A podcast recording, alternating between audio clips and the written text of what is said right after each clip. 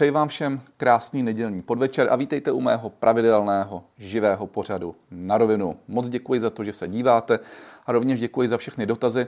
Už mi sem postupně padají, než se k ním dostanu a budu na ně logicky opět živě odpovídat. Tak pojďme jenom eh, k několika tématům, které zahýbaly eh, naší společností v těch posledních dnech. Dnes zahájím zahraniční politikou, protože pokud eh, ještě se někdo domníval, že zahraniční politika je poslední bílé místo fialové vlády, nebo alespoň něco, co ještě funguje, tak si myslím, že eh, v tuto chvíli už hovoří jinak. Eh, zjednodušeně vláda zapomíná, že svět není jenom Ukrajina a Tajvan, ale pojďme postupně, protože v těch posledních dnech je to fakt debakl za debaklem. Začněme, jak jinak, ministrem Síkelou.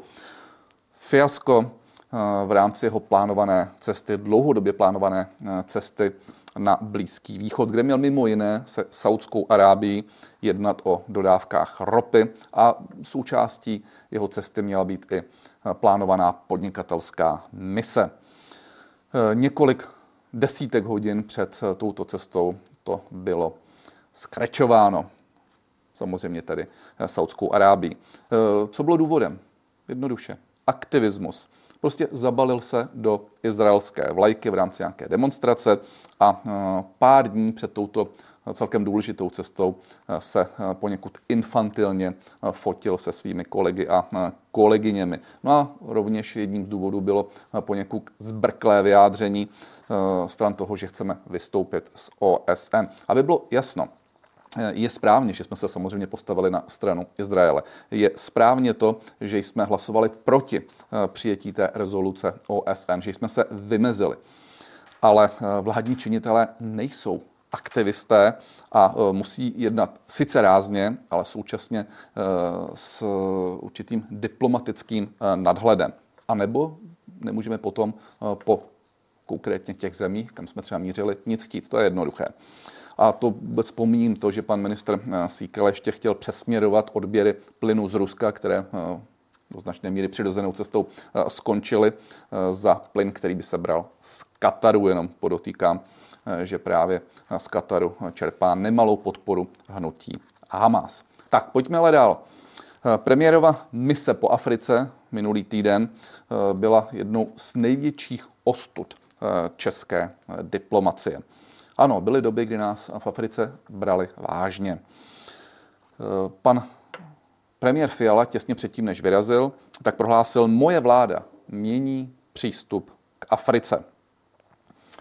A jak to tady dopadlo? No, takže odmítla nás nejdříve Angola a zejména eh, Nigérii. A to takřka v momentě, kdy poněkud eh, zmatený premiér nastupoval do eh, letadla. Hlavně ta Nigérie je velkým problémem, protože samozřejmě je to naprosto klíčová země nejenom nadrovníkové Afriky, ale takřka celé Afriky. Nigérie a jeho Africká republika jsou naprosto zásadně dominantní země a opět měli jsme tam diskutovat a vyjednávat o dodávkách energetických produktů, konkrétně plynu.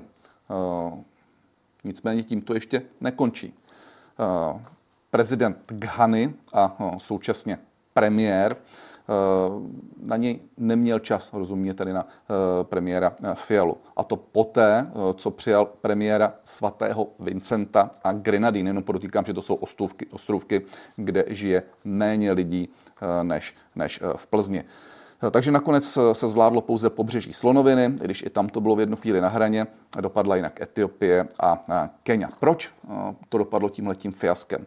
No, protože jsme seškrtali rozvojovou pomoc pro Afriku a to v řádu 100 milionů korun v posledních měsících. Ano, opět je to ten klasický účetní přístup, kdy se dívá minister financí pouze na rozpočet a chybí tam kdokoliv, kdo by mu Eh, dal zpětnou vazbu a ukázal soustažnosti na hospodářskou politiku. Prostě vyrazit do Afriky s podnikatelskou misí, když se všeobecně ví, eh, že eh, tam jsou velmi citliví na to, pokud se tam dává nějaká podpora, velmi si toho váží. A těsně předtím zrušit, byť v řádu 100 milionů korun, tuto podporu je něco neuvěřitelného a je to hrubě nedomyšleno. Projevuje se prostě to, že aktivistická vláda s účetně spravovaným rozpočtem je, je eh, neštěstí. No, není to ale vše, protože pan premiér ještě zesměšnil svými nákupy v pohraničí Českou republiku. Ano, německý Bild se nám směje. Směje se nám, protože pan premiér vyrazil do pohraničí nakupovat nutelu, nakupovat máslo a poněkud zmateně tam brázdil s nákupním košíkem po německém supermarketu a následně na sociálních sítích prezentoval, jak je tedy možné, že v tom Německu mají to máslo Nutelu a co všechno ještě levnější. Tak dobré ráno, pane premiére, o tom zde hovoříme už rok a půl, ale to víme. Je to proto, že je mm, dvojnásobně vyšší DPH v České republice na potraviny než v Německu. Je to proto, že zde máme eh, vysoké ceny energií. Je to dáno i tím, že je zde eh, menší konkurence obchodních řetězců eh, než například v Německu.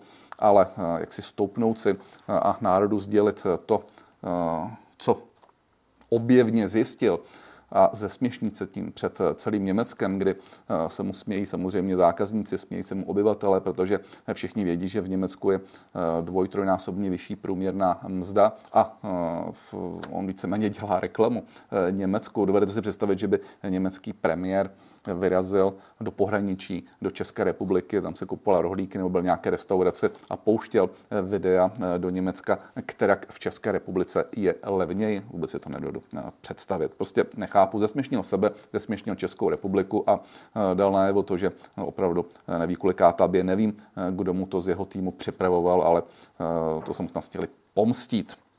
No, eh, můžeme pokračovat dál. V4, ano, je v rozkladu, to se řekněme rovnou. To, že nám naši vládní činitelé tvrdí, kterak V4 dobře funguje, tak to, že si spojídají kávu a eh, popovídají u zákusku, u dortu někde v Bruselu, to neznamená, že V4 funguje. Proč mimo jiné nefunguje? No, protože nás nebere vážně ani Maďarsko a popravdě řečeno už ani Polsko. Proč nás, pardon, Polsko, Slovensko.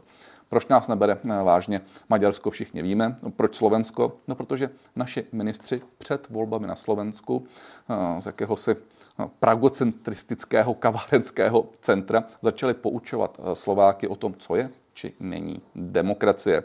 Prezident dokonce náš varoval slovenské občany před tím, koho nemají volit. Pochopitelně ten dotyčný vyhrál. A hm, co vůbec nechápu, je to, že pan premiér v sobě nenašel dostatek odvahy, anebo alespoň eh, neměl nadhled a nepogratuloval vítězi, jakkoliv s ním nemusí souhlasit. Konečně eh, my jsme s pětikulací taky prohráli před eh, dvěma roky, taky se nám to nelíbilo, ale pogratulovali jsme vítězi ještě ten samý večer. No a abych dokončil zmar našich zahraničních eskapát, tak ještě k ekonomické diplomaci, protože i to je součástí naší zahraniční politiky tak ani zde to není žádná hitparáda, protože eh, nevěří nám eh, cizí investoři. Já už jsem to zde v našem pořadu kdysi zmiňoval, ale jenom za poslední týdny nám odmítnul investovat v České republice Microsoft, který jsme připravovali dlouze. Eh, bylo to datové centrum za 5,5 miliardy korun a nechtěl žádnou podporu. Prostě nemohl už se dívat na to, jakým způsobem se zde všechno vleče, nikdo s ním řádně nekomunikoval a ztratil zájem jednoduše. Eh, jak dopadla Gigafactory s Volkswagenem, všichni víme. Eh, pan minister Síkla se soustředil pouze na jednoho potenciálního investora. Eh, místo, aby to dal do regionu, kde to dává smysl, čili kde je vysoká míra nezaměstnanosti, tak to naopak hvízdnul ku Plzni, kde je nízká míra nezaměstnanosti. Všechny tam naštval Připravil tam opatření na tamním letišti, s čímž nesouhlasilo ministerstvo obrany, ale nakonec mu v tom ustoupilo. Naštval tam všechny firmy, které byly eh, rozladěné z toho, že by tam mělo vzniknout něco, co jim vytáhne lidi eh, z jejich, z jejich vycucne z jejich podniků a tak dále. A naštvání byli tamní obyvatelé, obce, kraj, no prostě naštval všechny. Zaplatil tam spousty peněz, výsledek nedopadlo to. Pochopitelně to nedopadlo. Megalomanský projekt, žádný náhradník nebo jiný investor eh, není nikde v záloze, takže eh, Volkswagen se s námi rozloučil. No ale nedopadl ani Intel. Investice za 100 miliard kam šly? Na, respektive do Polska. Ačkoliv to je zajímavé, do Polska původně vůbec nechtěli jít, ale Eh, intenzita jednání polské strany, urputnost Poláků, eh, schopnost přizpůsobit se, eh, příprava lokality a tak dál. Nakonec rozhodli, takže 100 miliard skončí v Polsku. No a jak dopadl tajvanský gigant TMSC, hm, který fabriku na výrobu čipu nasměřoval několik do České republiky, ačkoliv se naši ústavní činitelé předhání v cestách do Tajvanu a berou tam jednu medaili za druhou, investoval pragmaticky v Drážďanech. Závěr. Nejenom, že se stáváme evropským lůzrem v hospodářské oblasti, v ekonomice, nevychází nám vůbec nic, ale začínáme eh, propadat skutečně už i v zahraniční politice. Vážně už nás berou možná pouze na Ukrajině a na Tajvanu, ale eh, podotýkám, že eh, investici nakonec stejně ten Tajvan udělal v Drážďanech. Tak toliko k zahraniční politice a nyní ještě jedno důležité téma a to je zdražování energií. Bylo možné se tomu vyhnout, nebylo možné se tomu vyhnout. Pojďme si to zrekapitulovat. Vláda eh, nejdříve prohlásila, že ukončuje dotační biznis. Všichni zatleskali, znělo to krásně. Eh, pak eh, sdělila, že bude šetřit na rezortech, to taky neznělo špatně. Pak tedy řekla, že ještě zvýší daně. No jak to všechno dopadlo, víme.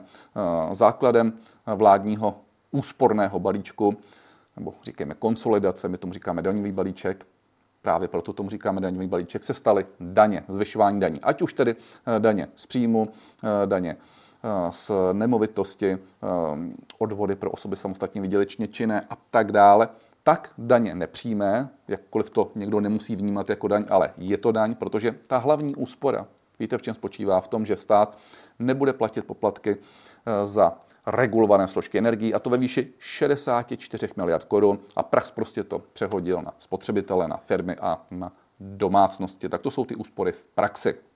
Čili žádná úspora na dotačním biznesu, prostě jednoduše je to tak, že to zaplatíme my. A teď samozřejmě je velká diskuze, jestli to bylo nezbytně nutné nebo nebylo nezbytně nutné. Stát říká, já chci šetřit na rozpočtu, zaplaťte si to lidé vy, zaplaťte si to firmy vy, mě nezajímá hospodářský dopad, já chci vidět eh, rozpočtovou úsporu. A nepochybně ta rozpočtová úspora těch 64 miliard tam bude. Eh, takže se to eh, přehodilo na energetický regulační úřad, tento všechno skalkuloval, rozpočítal na domácnosti a na firmy a sdělil informace, že se bude zvyšovat cena regulované složky o 71%. A začal samozřejmě poprask. Všichni spanikařili, na si stoupil pan premiér Fiala, pan ministr Síkela, pan ministr Staňuru jako ti tři svatí a řekli, buďte klidní, je to všechno přehnané, poroste to maximálně o jednotky. Tak se na to pojďme podívat. Máme informace od energetických společností, dopočítalo se to a je to tak, že u 40% klientů to skutečně bude o jednotky procent, o nízké jednotky procent, ať jsem objektivní, u 45% klientů, kteří měli fixováno na úrovni roku 2022, čili minulý rok, poroste celková cena, nikoliv ta regulovaná, celková cena elektřiny o 10 až 20% a u 15% klientů, to jsou ti, kteří to měli zafixováno z roku 2021, to bude o více jak 70% Pro firmy tam bude růst až na dvojnásobek, protože jich se to bude dotýkat úplně nejvíce. Na ty firmy se toho přihodilo nejvíc. Podstata je v tom, že zatímco svět klesá ve smyslu cen energií, protože, protože klesá cena na burze, klesá cena té silové elektřiny. Navíc Německo ještě odpustilo platby za obnovitelné zdroje, navíc Německo ještě zadotovalo firmy a i tak tam mělo už levnější ceny elektřiny, tak u nás nejenom pro firmy, ale pro domácnosti ceny porostou. Jak z toho ven?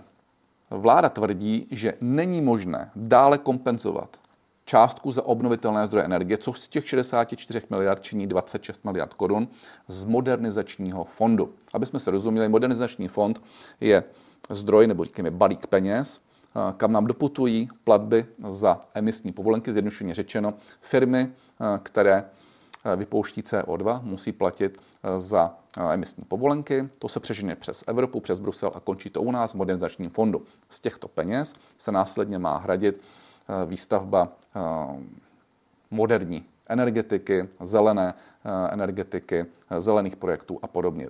Proč ne? I když je pravda, že pouze z hromádky A přesouváme peníze na hromádku B. Podstata je v tom, že emisní povolenky jsou extrémně drahé.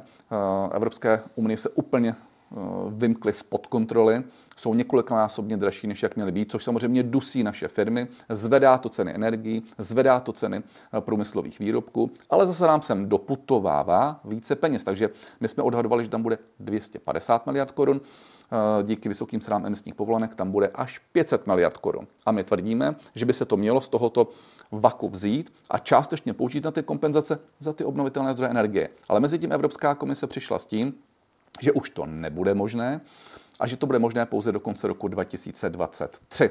Jinými slovy, eh, od roku 2024 už by to bylo možné pouze na nové obnovitelné zdroje. A tady těch 26 miliard korun, to padá za staré obnovitelné zdroje. Ano, to je ten solární tunel z let 2006 až 2010, který nás bude stát 600 miliard korun a který eh, nám umožní vyrobit asi 2,6 eh, elektrické energie z celkového objemu energie elektrické vyrobené u nás. Úplně fiasko, katastrofa. Ale já to říkám proto, že toto všechno platí a platilo by za předpokladu, že bude eh, přijat zákon u nás. Jinými slovy, že se tato směrnice překlopí transpozicí do českého práva, do českých zákonů. A to nenastalo ještě.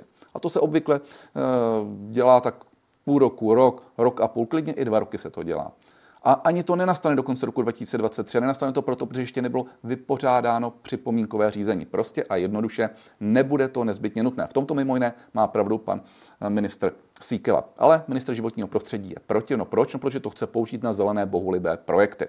V každém případě v dané chvíli to není nezbytně nutné, nemusí se přijímat v tuto chvíli zákon, Stejně se ještě eh, musí vypořádávat všechny připomínky, které k němu jsou. To znamená, není nutné eh, přistupovat k tomu takto obezřetně, svlékat gatě před brodem a eh, je možné i v dalších měsících, to znamená v roce 2024, využít na ty obnovitelné zdroje právě tyto prostředky. Jinými slovy, nedopadlo by to na rodiny, nedopadlo by to na firmy. Mezitím vůbec nechápu, proč se nejedná s Evropskou komisí. Okamžitě bych tam jednal. Okamžitě má pan premiér určit, kdo bude zodpovědný za to vyjednávání a jednat a jednat a jednat s Evropskou komisí. V době covidu nám také Evropská komise říkala, to nejde, to nejde, to nejde. Ale jednali jsme od rána do večera, víte, jak to odpadlo? Prakticky všechno jsme nakonec zvládli domluvit. Takže proč nejednáme na úrovni Evropské unie? Proč to nečiníme jako ostatní, ostatní země? Na co vlastně vůbec ještě čekáme? Já vůbec nechápu, co nebo jakým způsobem ta vláda přemýšlí. Pan premiér zcela zjevně nemá ministry pod kontrolou, každý si dělá něco jiného, každý na to má svůj názor a pan minister Staňura ten jde cestou nejmenšího odporu. Když tvrdíte, že to nejde, tak to přineseme na lidi. Prostě a tečka. Prostě jednoduše vyřízeno. Tak. Takže to je ke zdražení energií. No a poslední oblast, kterou vždycky eh, zde otevírám, nebo bodík, eh, takový odlehčený živáč na víkend, který vždycky dávám v pátek. Tentokrát jsem dal písničku od Paula Zajmona a to Under African Skies pod africkým nebem. Proč jsem to dal? Myslím si, že je zřejmé, že to je jasné. A eh, dal jsem jeho živý koncert z roku 2012 a eh, Pamětníci určitě vědí, že ta písnička Under African Skies je z ikonického legendárního alba z roku 1986 Graceland, mimo jiné jedno z nejhezčích alb vůbec hudební historie.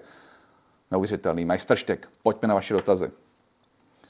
Ondra, dobrý večer, pane Havlíčku. Jak si myslíte, že to dopadne z důchody u ústavního soudu? A pokud to dopadne ve váš prospěch, je šance, že vláda skončí? Děkuji moc za odpověď a přeji hezký večer z Děčína. Já se napiju a jdu na to. Nevím, samozřejmě nic jiného říct nemůžu. Eh, pochopitelně chtěli bychom, aby to dopadlo tak, jak si přejeme, to znamená, aby ústavní soud eh, uznal eh, naší stížnost, což by znamenalo, že by se seniorům vraceli peníze, přibližně je to tisícovka v průměru na jednoho seniora, bylo by to samozřejmě potom několik miliard korun a jestli vláda skončí, no tak soudná vláda eh, by skončila. Eh, soudná vláda by okamžitě šla a eh, požádala by o vyslovení důvěry. A pak je to na poslancích, jestli se na tu hrůzu budou ještě dívat. A je to samozřejmě i o voličích, jestli budou jaksi připraveni dále volit svoje zástupce do parlamentu, kteří odsouhlasí opět tuto vládu. Byla by to neskutečná blamáž, která zde, bych řekl, historicky nikdy nebyla, protože tato vláda na tomto postavila do značné míry svoji existenci. Naprosto brutálním způsobem do toho najela, eh, šla zcela zjevně přes vin ve stavu legislativní nouze, v nepřípustné retroaktivitě. Varovali ji předtím ústavní eh, právníci. Eh, navíc to bylo narychlo všechno, nedala si to do rozpočtu, záměrně před volbami prezidentskými to neotevřela, poté to všechno šila horkou jehlou, takže uvidíme, jak to dopadne. Já samozřejmě Eh, toto eh, nejsem schopen odhadnout, ale podle našeho názoru máme slušnou šanci. Ondra Hamák. Ještě tady Ondra, jedna otázka. Jinak se ještě zeptám, setkal jste se někdy se zesnulým panem Schwarzenbergem? Eh, ještě jednou děkuji. Ano, tak samozřejmě jsem se s ním potkával ve sněmovně a jinak jsem se s ním potkal takový zajímavý příběh ještě dávno předtím, než jsem byl v politice, bylo to někdy v roce 2009 a to je zajímavý příběh. Eh, my jsme se eh, rozhodli s manželkou, že koupíme v té době, před 15 lety, eh, ruinu a byl to nedostavěný památník Karla Filipa Schwarzenberga, bylo to v Českém Kromlově, říká se tomu Ptačí hrádek, a byla to totální ruina. My jsme ji kupovali už od lesu, nikdo se o to příliš nestaral a my jsme to chtěli do pořádku, chtěli jsme tam udělat cesty, eh, zvelebit tam okolí a tak dále. A tehdy kolem toho byla eh, poměrně eh, vyostřená diskuze, památkáři nás od toho trochu zrazovali a říkali, radši do toho nezasahujte, otázka, jak to zrekonstruujete, přece jenom je to Český Krumlov a tak dále. My jsme to chtěli udělat a já jsem tenkrát se vypravil právě za panem Schwarzenbergem, i když už on nebyl vlastníkem, ale měl k tomu místu velmi, velmi dobrý vztah. Konečně byl i vévodou krumlovským a celá jeho rodina k tomu místu měla, měla, měla vztah. A představil jsem mu ten projekt a řekl jsem, že bychom to chtěli opravit, zvelebit to a že bychom se chtěli maximálně držet toho původního projektu, který nakonec nebyl zrealizován a vypadalo to naprosto šíleně. A on tenkrát s takovým s tím svým nadhledem řekl, no pokud, pokud z toho neuděláte Hampace, tak proč ne? A potom jsme si to tedy prosadili, udělali jsme to. Já jsem mu pár let poté ukázal, jak to, jak to vypadá a myslím si, že z toho měl i docela radost. Tak, pan Pazur. Dobrý večer, pane Havlíček. Já tady jenom popojedu s myší. Dnes partii jste byl perfektní, ten náš pan premiér se fakt zesměšnil před celým národem. Měl by opravdu odejít do dějin hrůza a ministr Válek hnus, co předvádí samé lži. Tak já děkuji za to, jestli jste se díval na partii, jestli se vám to líbilo. Já jsem se snažil být eh, věcný, držet se faktu a eh, v, pochopitelně někdy jsem musel vstoupit trošku ostřeji do té diskuze, ale zase na druhou stranu o tom to je ty duely. Jinak si myslím, že to eh, mělo celkem korektní průběh. Tak. Sledoval jsem v partii, ještě pokračuje pan Pazur, paní Nerudovou. Ta dáma neví, o čem mluví. Pan Hlaváček mluvil o K, jenom pan Hlaváček, abyste viděli, náš europoslanec, skvělý, eh, skvělý člověk, ale ona je fakt mimo mísu. Co chce dělat, vůbec tomu nerozumí, měla by odejít z politiky, nemám slov pro ní. To je na ní, aby se zvážila, jestli chce být nebo nechce být v politice. Já ji nekomentuji. Lubomír Vít, pane Havlíčku, Skopeček vám říká, že za 8 let jste s energiemi neudělali nic. Proč mu neřeknete, co udělali oni? Solární tunel za 600 miliard, prodaný Unipetrol, nečas na návštěvě Putina a tak dále. Eh, tak to by byla nekonečná, nekonečná diskuze. Je pravda, že oni nemají argumenty k té zoufalé energetické situaci, do které nás dostala tato vláda. To je prostě fakt. To se nedá okecat. Ta situace je taková, že zde máme opravdu, když ne úplně nejdražší, tak jedny z nejdražších energií v celé Evropské unie. Podle různých ukazatelů, podle různých analýz podle různých žebříčků a tak dále. I díky tomu máme zde vysokou inflaci. Oni velmi dobře vědí, že to úplně pohnojili s těma cenama energii. Velmi dobře vědí, že pan ministr Síkela tam dávno neměl být a velmi dobře vědí, že je tam jenom proto, aby nepadla pěti koalice. Ano, vzali si jako rukojmí naše občany, naší firmy, eh, nechali tam člověka, který je zcela nekompetentní, navíc totálně nekomunikativní a e, člověka, který tam zničil takřka úplně vše, jenom proto, aby nepadla pětě koalice. Taky proto si narychlo postavili energetický tým na úřadu vlády a tak dále. Ten příběh známe velmi dobře z roku 2022. Ale hlavně, to si stokrát můžeme říkat, kdo je lepší, kdo je horší, výsledky. A ty jsou o cenách energií. Tečka, nic více, nic méně. A protože ty argumenty nemají, tak stále se snaží na nás ukazovat, že to byla naše vina, co jsme všechno způsobili a tak dále. Oni vládnou, je to jejich odpovědnost. Dva roky už jsou u moci a hlavně nikdo, nikdo je k tomu nenutil. Garantuji vám, že kdybychom tam byli my, tak ty ceny energií nebyly by nejlevnější v celé Evropě asi. Ale rozhodně by nebyly takhle vysoké a rozhodně by inflace nebyla rovněž takhle vysoká. Stačí se podívat, jaká byla inflace na konci roku 2021 na průměru Evropské unie. Jak byla po 8-9 měsících vládnutí téhleté party dvojnásobně větší než je průměr Evropské unie a právě ty ceny energií v tom se hrály svoji roli. A to, že jim neustále nepřipomínám tunel solární za 600 miliard a tak dále, protože já se soustředím na to, co je dnes. Lidi už nezajímá, co bylo před 8, 9, 10 lety. Můžeme jim to připomenout, ale normální lidé to vědí. Remontní lidé velmi dobře ví, kdo stál za solárním tunelem. Ale já se soustředím na to, co je dneska, protože to je to, co dneska vás trápí a nebudu tam eh, jaksi utrácet čas za to, aby jsme se tady eh, překřikovali, co bylo před 5, 10, 15, 20 lety. To, co je dnes, to je rozhodující. A to je průšvih. A není to náš průšvih. Tak, eh, pan Vondra vás partii napadl, že můžete za nedostavbu Temelína že jste brzdil Dukovany. Já mu nevěřím ani slovo. Lhal nebo ne? Já vám věřím, co odpovíte, děkuji. No, já děkuji, že mi věříte. A já se Vondru znám. A myslím si, že eh, mu už eh, z té politiky trochu přeskočilo, což se stává, že už trošku zbruselštěl, nebo já nevím, jak bych to řekl. Býval to v zásadě racionální člověk. To jsou takové blbosti, jestli to takhle řekl, já jsem to tady neslyšel, neviděl. Tak že mě napadlo, že můžu za nedostavbu Temelína, no tak v té době jsem tady fakt v politice nebyl. Bylo to v roce 2014. Eh, eh, tehdy vlastně nečasová vláda dovedla do finále tendru Rosatom, jenom bychom si ujasnili, a eh, Westinghouse a následně Sobotková vláda to skutečně odmítla. Což podle mého názoru nebylo dobře.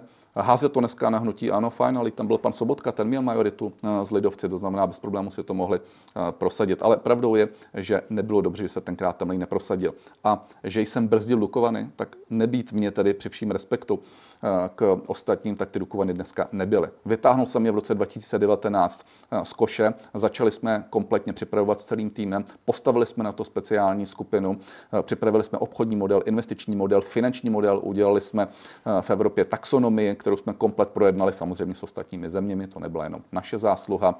Připravili jsme zákon, připravili jsme eh, bezpečnostní posouzení, eh, udělali jsme zadávací dokumentaci a eh, vládě jsme to předali takhle zamašličkované do nového tendru. Jediné, co tahle ta vláda udělala, že ten tender spustila. A ten, kdo brzdil projednávání ve sněmovně, tak tedy fakt nebylo hnutí ano a byla to pěti koalice. Zcela jednoznačně dá se to krásně dohledat, takže myslím si, že jsem to snad vysvětlil jasně v tuto chvíli. Radiátor. Dobrý podvečer, pane Havlíček. Dáte ruku do ohně za kandidátku ANO do Evropské unie? V momentě, kdy si ji schválíme, tak pochopitelně ano. Josef. Dobrý den, pane Havlíčku. Jsou z turistiky vládní koalice.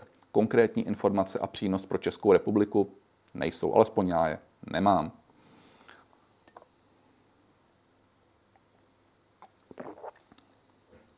Říkali mi kolegové, ať mluvím někdy pomalej, já se vždycky dostanu do ráže a rozjedu se, ať se napiju, nadechnu se, tak kolegu mávám, vidíte, že jedu podle jejich instrukcí. Hnutí stan nebo Piráti zvažují, že vstoupí do evropské frakce Renew. Vy, jakože český zástupce, byste s tím musel souhlasit. Souhlasili byste, aby bylo v Renew hnutí stan nebo Pirátská strana? Nikoliv. Martin Scott nám píše. Dobrý den, malý rozstřel. A tak to je Martin, co mi vždycky dává, no, aby jsem si vybral nějakou variantu. Hory nebo moře? V zimě hory, v létě moře. Jednoduché. Burger nebo pizza? Pizza. Kola nebo kofola? Asi kola spíš, ale i tu koflou celkem můžu. Mercury nebo Lenon? Lenon. Diesel nebo elektro? Diesel.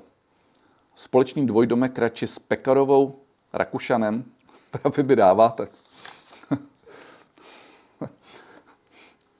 Dovedete se mě představit, že bych měl dvojdomek s paní Pekarovou, s panem Rakušanem, že bych si s panem Rakušanem počoval sekačku na trávu a a pan kolega, vy se nesmějte tady, jo. tady je kolega za kamerou a, a hyhňá se tady. A moje manželka, že by, že by stříhala růže s paní Pekarovou, tak, tak já si to představit nedovedu. Tak, Luke. Nedávno jsem poslouchal rozhovor s Janem Zahradilem, kde říkal, že měl rozhovor s vámi a Alenou Šilerovou. Chcete s ním nějak úžej spolupracovat?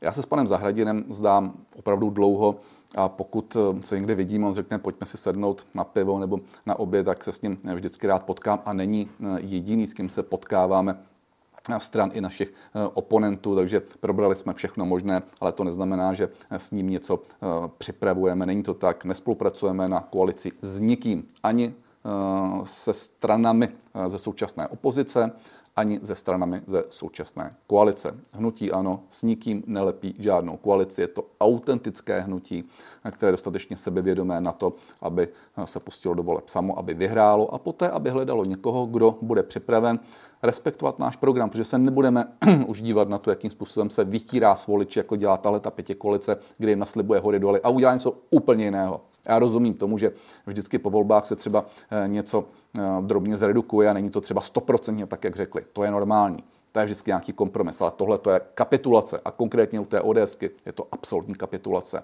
Eh, zvyšují daně, klimatická politika, energetická politika a tak dále. Z ODSky se stala normální aktivistická parta. Tečka.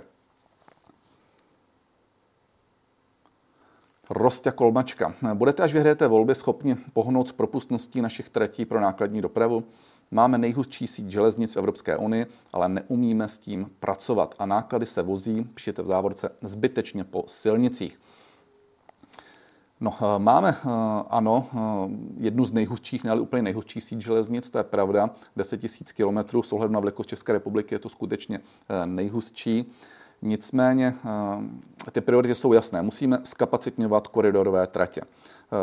Postupně musíme dát do pořádku i lokálky a samozřejmě čekají nás vysokorychlostní tratě. Já jsem tady trošku střízlivější v těch vysokorychlostních tratích, protože tak, jak je to dnes naplánováno, je to nerealizovatelné. To znamená, abych byl pro tu hlavní páteřní síť Drážďany, Praha, Brno, poté směr Břeclav a nahoru přes Moravskou bránu, ale už bych nedělal tu větev na Vroclav ani na Mnichov, prostě nebudeme na to mít. A paralelně s tím se samozřejmě musí budovat, protože to, co píšete, je, má soustažnost i se silniční sítí, zejména dálniční sítí, to znamená, jsme dneska na 13 kilometrech v rámci dálniční sítě a musí se dobudovat odhadem do 10 let plus minus spíše plus, tak jak vidím současnou vládu, jak investuje do dálniční sítě a nemá na to peníze, tak se musí dobudovat dálniční síť. D35 je naprosto zásadní a musí se dobudovat D6, musí se dotáhnout D4, D3 a D11. Teď jsem jenom v rychlosti vytřil ty nejhlavnější. To všechno potom samozřejmě odlehčí i železnicím, nicméně v současné době eh, není úplně reálné eh, zásadním způsobem posílit nákladní dopravu eh, v určitých aglomeracích, jako je třeba Praha, kde je mimo jiné třetina veškeré příměstské železniční dopravy, tak už se v podstatě nevejde nákladní, nákladní vlak a už je to pouze po nocích. Rostě ještě pokračuje dál. Před rokem 89 byla vlečka do každé minifabriky. Souhlasím s vámi, ale po redukcích stanic píšete dále a tratí není pro nákladku na kolejích místo. Je třeba alternativních tras, to je stanic a výhyben na vedlejších tratích. Ano, ale uvědomme si, že eh, jsme už eh, v jiné době. Eh, tehdy zde byly velké fabriky, dneska je to rozkouskováno, všechno jsou zde úplně jiní vlastníci. Jsou to hodně menší a střední firmy. Nezapomeňme taky to, že se změnily, nebo změnila lokalita nebo místa, kde jsou eh, skladová, skladová eh, centra a eh, jsme v jiné, v, jiné, v jiné době. To znamená, v tuto chvíli si úplně nevedu představit, že by se to nějak dramaticky otočilo, ale to není o tom, že by se mi to nelíbilo. Pokud se nepletu, tak zde máme, a to se radši ověřme ještě, kolem 4000 kilometrů, nebo měli jsme kolem 4000 kilometrů vleček. Je to jako z mého pohledu super věc, je to ekologické, fandil bych tomu. Dovedu si představit, že k tomu některé firmy budou pomalu přistupovat z úhlu pohledu nikoli v nákladových, protože se to fakt nákladově dneska nevyplatí, ale z úhlu pohledu třeba uh, jakého se prostě uh, ekologického z úhlu pohledu toho, že uh, budou chtít ukázat, že jsou šetrní k životnímu prostředí a tak dále. Tam si to možná představit dovedu. Takže já to nezabijím, jenom jsem realistou v současné době a vidím to v kontextu prostě jiné doby a jiných eh, vlastníků těch, těch fabrik a velikostí těch fabrik. Johnny, jak byste jako pamětník provedl komparaci Petra Nečase a Petra Fialy? Kdo z nich je více realista a pragmatik? Podle mne Nečas, to píše Johnny Johnny. Tak dejte mi chviličku, já z toho rychlosti no, vyhodnotím v Kebuli. No, já bych řekl, že ani jeden z nich se na premiéra nehodí, teda podle mého názoru.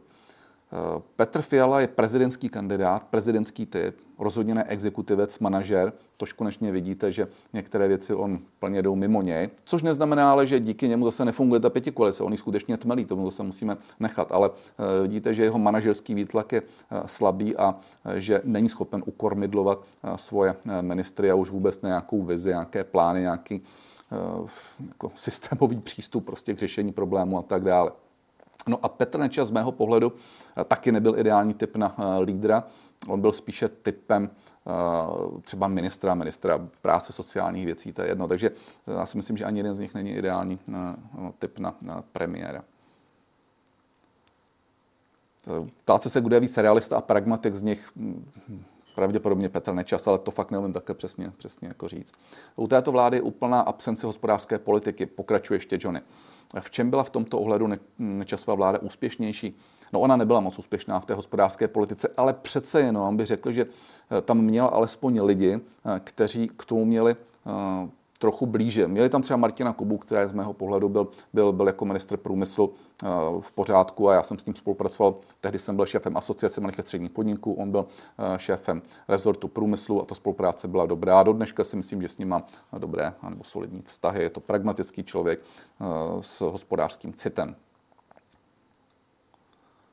Petr, zkuste z recese si každý z poslanců opozice koupit Nutelu, až budete schůze, zkuste ji vystavit na lavici, kde každý sedíte. Tak to nevím, jestli by se chytlo, jestli bych ostatní přesvědčil.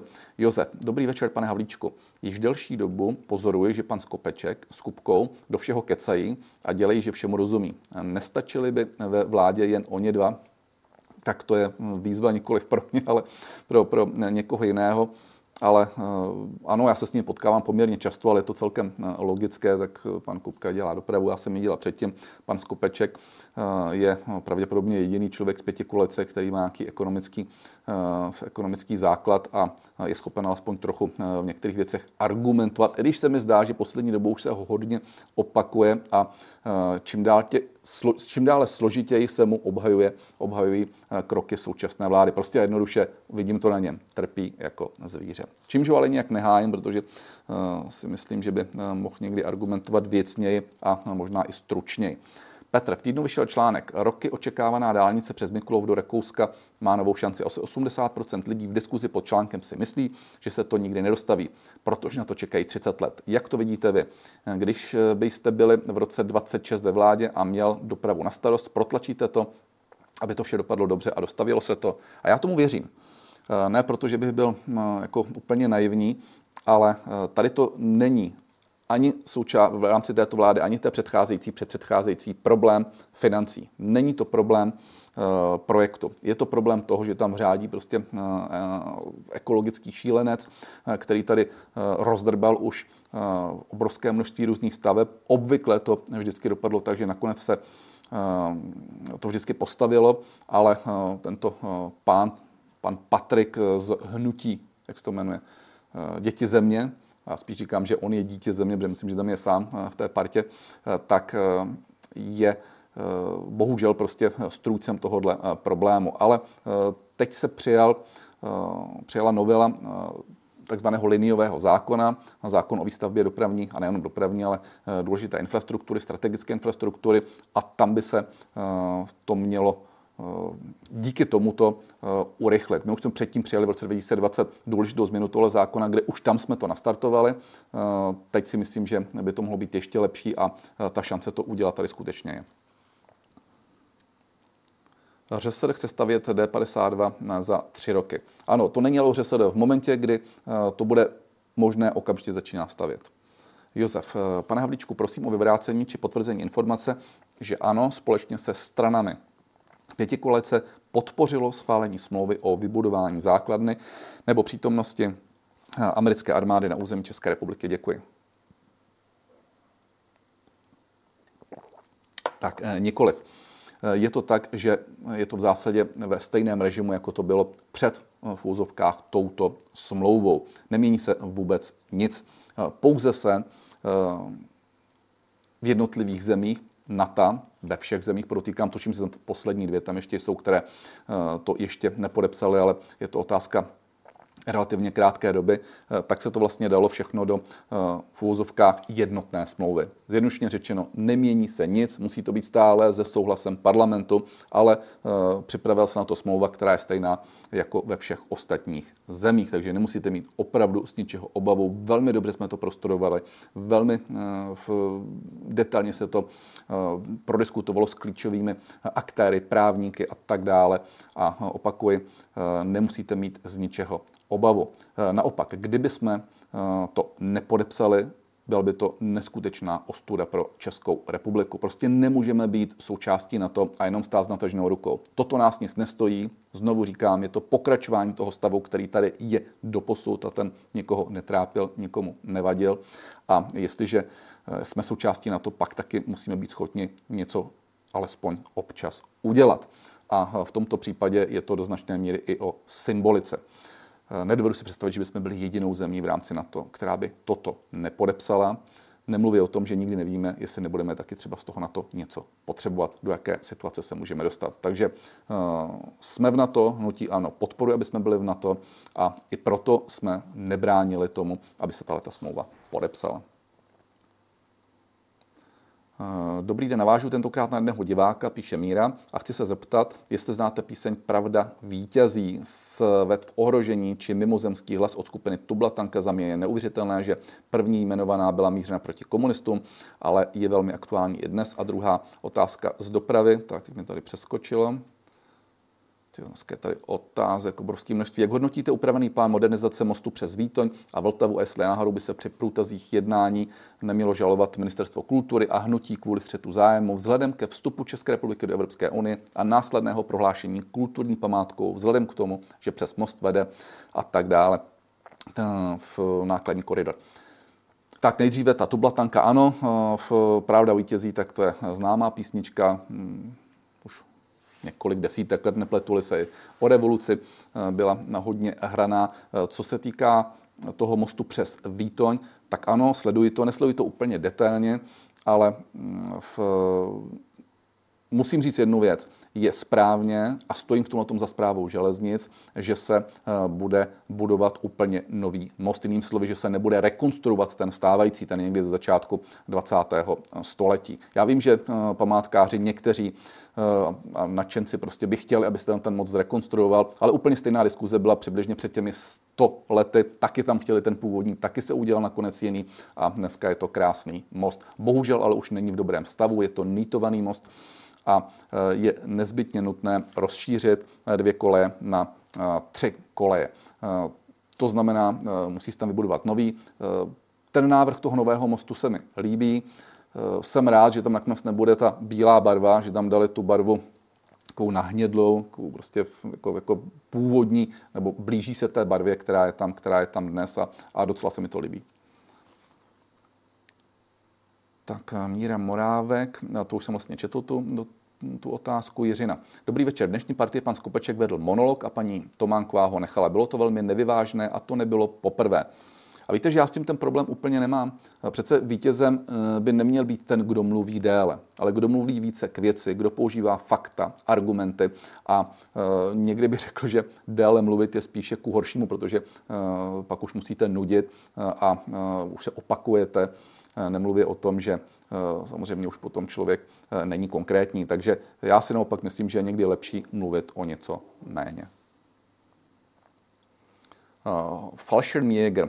Nehraničí výroky PP, asi myslíte pana prezidenta vlasti zradou, například prohlášení, abychom se vzdali práva VETA a podpora zrušení Benešových dekretů, tak my jsme zásadně proti zrušení práva VETA. Jsme kategoricky proti jakémukoliv, jakékoliv diskuzi eh, ohledně eh, znovu oživování Benešových dekretů, eh, ale nemyslím si, že to je na úrovni vlasti zrady, je to spíše na, úrovni možná neskušenosti, možná i prostě toho, že si to třeba nenastudoval pan prezident, těžko říct.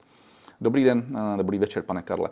Divím se, že se udržíte a Skopečkovi jednou nevrazíte za řeči o nedostavbě Temelína a o tom, jak jsou problém naší země vina vaší minulé vlády. Je to ubohé. Tak já jsem rád, že si toho všímáte, ale já jsem člověk, který se nenechá vyprovokovat. Držím se současnosti, nechodím tolik do minulosti, protože jsem přesvědčen, že to lidi už tolik nezajímá a snažím se držet faktu.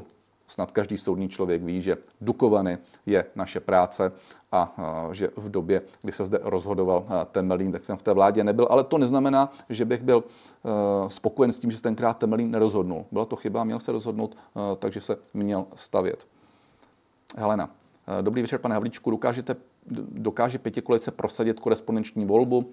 No my uděláme všechno pro to, aby korespondenční volba nedopadla, ale pochopitelně mají 108 a tak jako už několikrát v tomto volebním období dali pevné hlasování, to znamená, hovořím teď jazykem Petra Fialy, který, když jsme to jednou jedinkrát mi udělali, tak řekl, že to je znásilnění jednacího řádu, tak oni ho znásilní co čtvrt roku. Dovedu si představit, že ho znásilní opět. My jsme proti korespondenční volbě a to proto, že svoboda jedince končí tam, kde začíná toho dalšího. A já nemůžu upřednostnit vyšší komfort našich lidí v zahraničí ve smyslu voleb nad tím, že se vytvoří nekomfort někomu jinému, v tomto případě lidem, kteří chtějí být za plentou a rozhodovat se sami. Nechtějí, aby jim do toho koukal jejich partner, partnerka, manžel, manželka, milenec, milenka, eh, děti, rodiče či kdokoliv jiný a chtějí tenhle ten komfort mít. A to je pro mě prostě eh, nad tím, vyšším komfortem pro ty, kteří by nejeli třeba do jiného místa. Ale my máme připraveno řešení, které si myslíme, že je dobré, ale uh, o tom bude ještě diskuze. Uh, Miroslav, hezký večer. Před několika lety jsem zaznamenal zprávu o možné stavbě třetí jaderné elektrárny v České republice, lokalita Sever Moravy. Je stále taková možnost někde v šuplíku? Uh, nedomnívám se, že by to bylo reálné. Spíše to bude o tom, že se bude rozšiřovat Temelín a Dukovany, Eh, Dukovany se udělá pětka, šestka, ale mezi tím se zavře eh, nebo zavřou první čtyři bloky eh, a v rámci Temelína se udělá trojka a čtyřka. Ale bude zde určitě tendence nebo snaha budovat projekty na bázi malých modulárních reaktorů a ty budou v jednotlivých krajích, včetně třeba Severní Moravy. Dobrý večer. Myslíte si, že vládu Petra Fialy ještě baví být u moci, podle toho, co provádí, ani neví, co mají dělat a co je jejich povinnost. Já nevím, jestli baví eh, být u moci, nebaví je rozhodovat, nebaví je řídit, ale baví je ta moc, baví je vliv, eh, baví je společenské postavení, eh, baví je komfort, který je s tím spojen, což si ale myslím, že je bohužel málo. Antonín neinformovaný nebo lhář Skopeček na CNN pořád trval na svém, že to nejde použít ty peníze. Já jsem se snažil vysvětlit, proč to použít lze. A je to jednoduché. Pokud není přijata transpozice, není to v našem zákoně, poté je možné využívat v vozovkách starého modelu. A to, že Evropská komise říká, vy to musíte přijmout do konce roku, ještě neznamená, že tak udělat musíme. Zažil jsem mnoho transpozic, které se uh, přijímaly až po tom termínu a musí to projít připomínkový řízení. Prostě máme zde naše zákony a ty jsou nad evropské v tomto případě. Jana. Jsem starostkou města Albrechtice a dozvěděla jsem se, zdravím Janu Murovou, dobrý večer.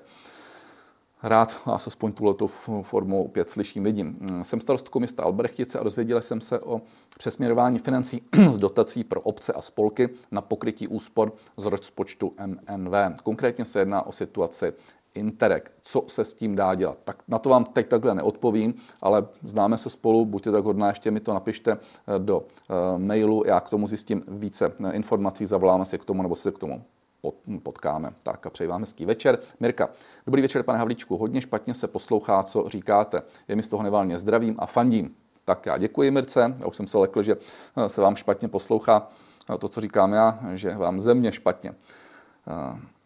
Sklenic nám píše, nebo sklenička, pan Havlíček, super a děkuji, ano, je to pěkně eh, opravené, díky, teď už nevím, co bylo pěkně opravené, ale eh, v, asi nějaká dopravní stavba, ale na Drvotová jako duchoce bych se těch peněz vzdal výměnou za obchod těch škůdců. Zajímavé tvrzení, díky. Eh, Josef, tak mě tak napadlo, jestli ta všeho schopná koalice neprodá příští rok, co se dá, a pak se bude chlupit, že mají nulový schodek. Co vy na to, pane Havlíček?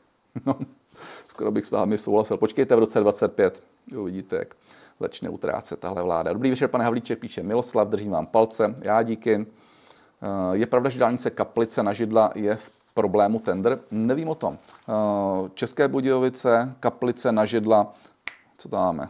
Dvořiště by se měla dostavět komplet v roce 2024 na konci. Je to celý náš projekt, ostatně vlastně jako de facto celá ta jeho česká část D, D trojky. Takže já doufám, že se to všechno zvládne. Jura nám děkuje. Stopy nám píše, Pekar byla podpořená válkem jako pevnou kotvou, to není moc silné, co vy na to Myslíte asi eh, volby do vedení TOP 09. Pro mě to nebylo žádné překvapení a stejně tak pro mě nebylo žádné překvapení to, že tam nebyla sebe menší reflexe. Přece TOP 09 je vládní stranou. TOP 09 je spolu zodpovědná za to, že eh, této vládě věří už pouze její příbuzní. A to se domnívám, že jsou zejména přímí příbuzní. A to, eh, že bohužel, a to je vážnější, už to není jenom nedůvěra vůči vládě, ale lidé ztrácí důvěru vůči stát. A to je prostě špatně. Navíc TOP 09 je na hranici volitelnosti, to znamená, očekával bych tam nějakou sebereflexi, ale eh, jak vidno, eh, netrápí je to, ale je to samozřejmě jejich, jejich eh, věc. Zdravím, pane Havlíčku, píše Adam. Knedlhans, rovněž Adama zdravím. Koukal jste na poslední průzkum a posílení největší preference u mladých lidí při volbě ano. Ano a mladé ano posiluje. Já díky za tuhle zprávu, Adame, nevím to. Průzkum jsem viděl, tuším dneska, z Kantaru, tam je to přibližně stejné, někde 33% hlutí ano, ale že jsme posílili u mladých lidí při volbě ano, tak to jsem, to jsem z toho nevyčetl, ale jestli máte detailnější informace, mi to pošlete, určitě se na to rád, rád mrknu.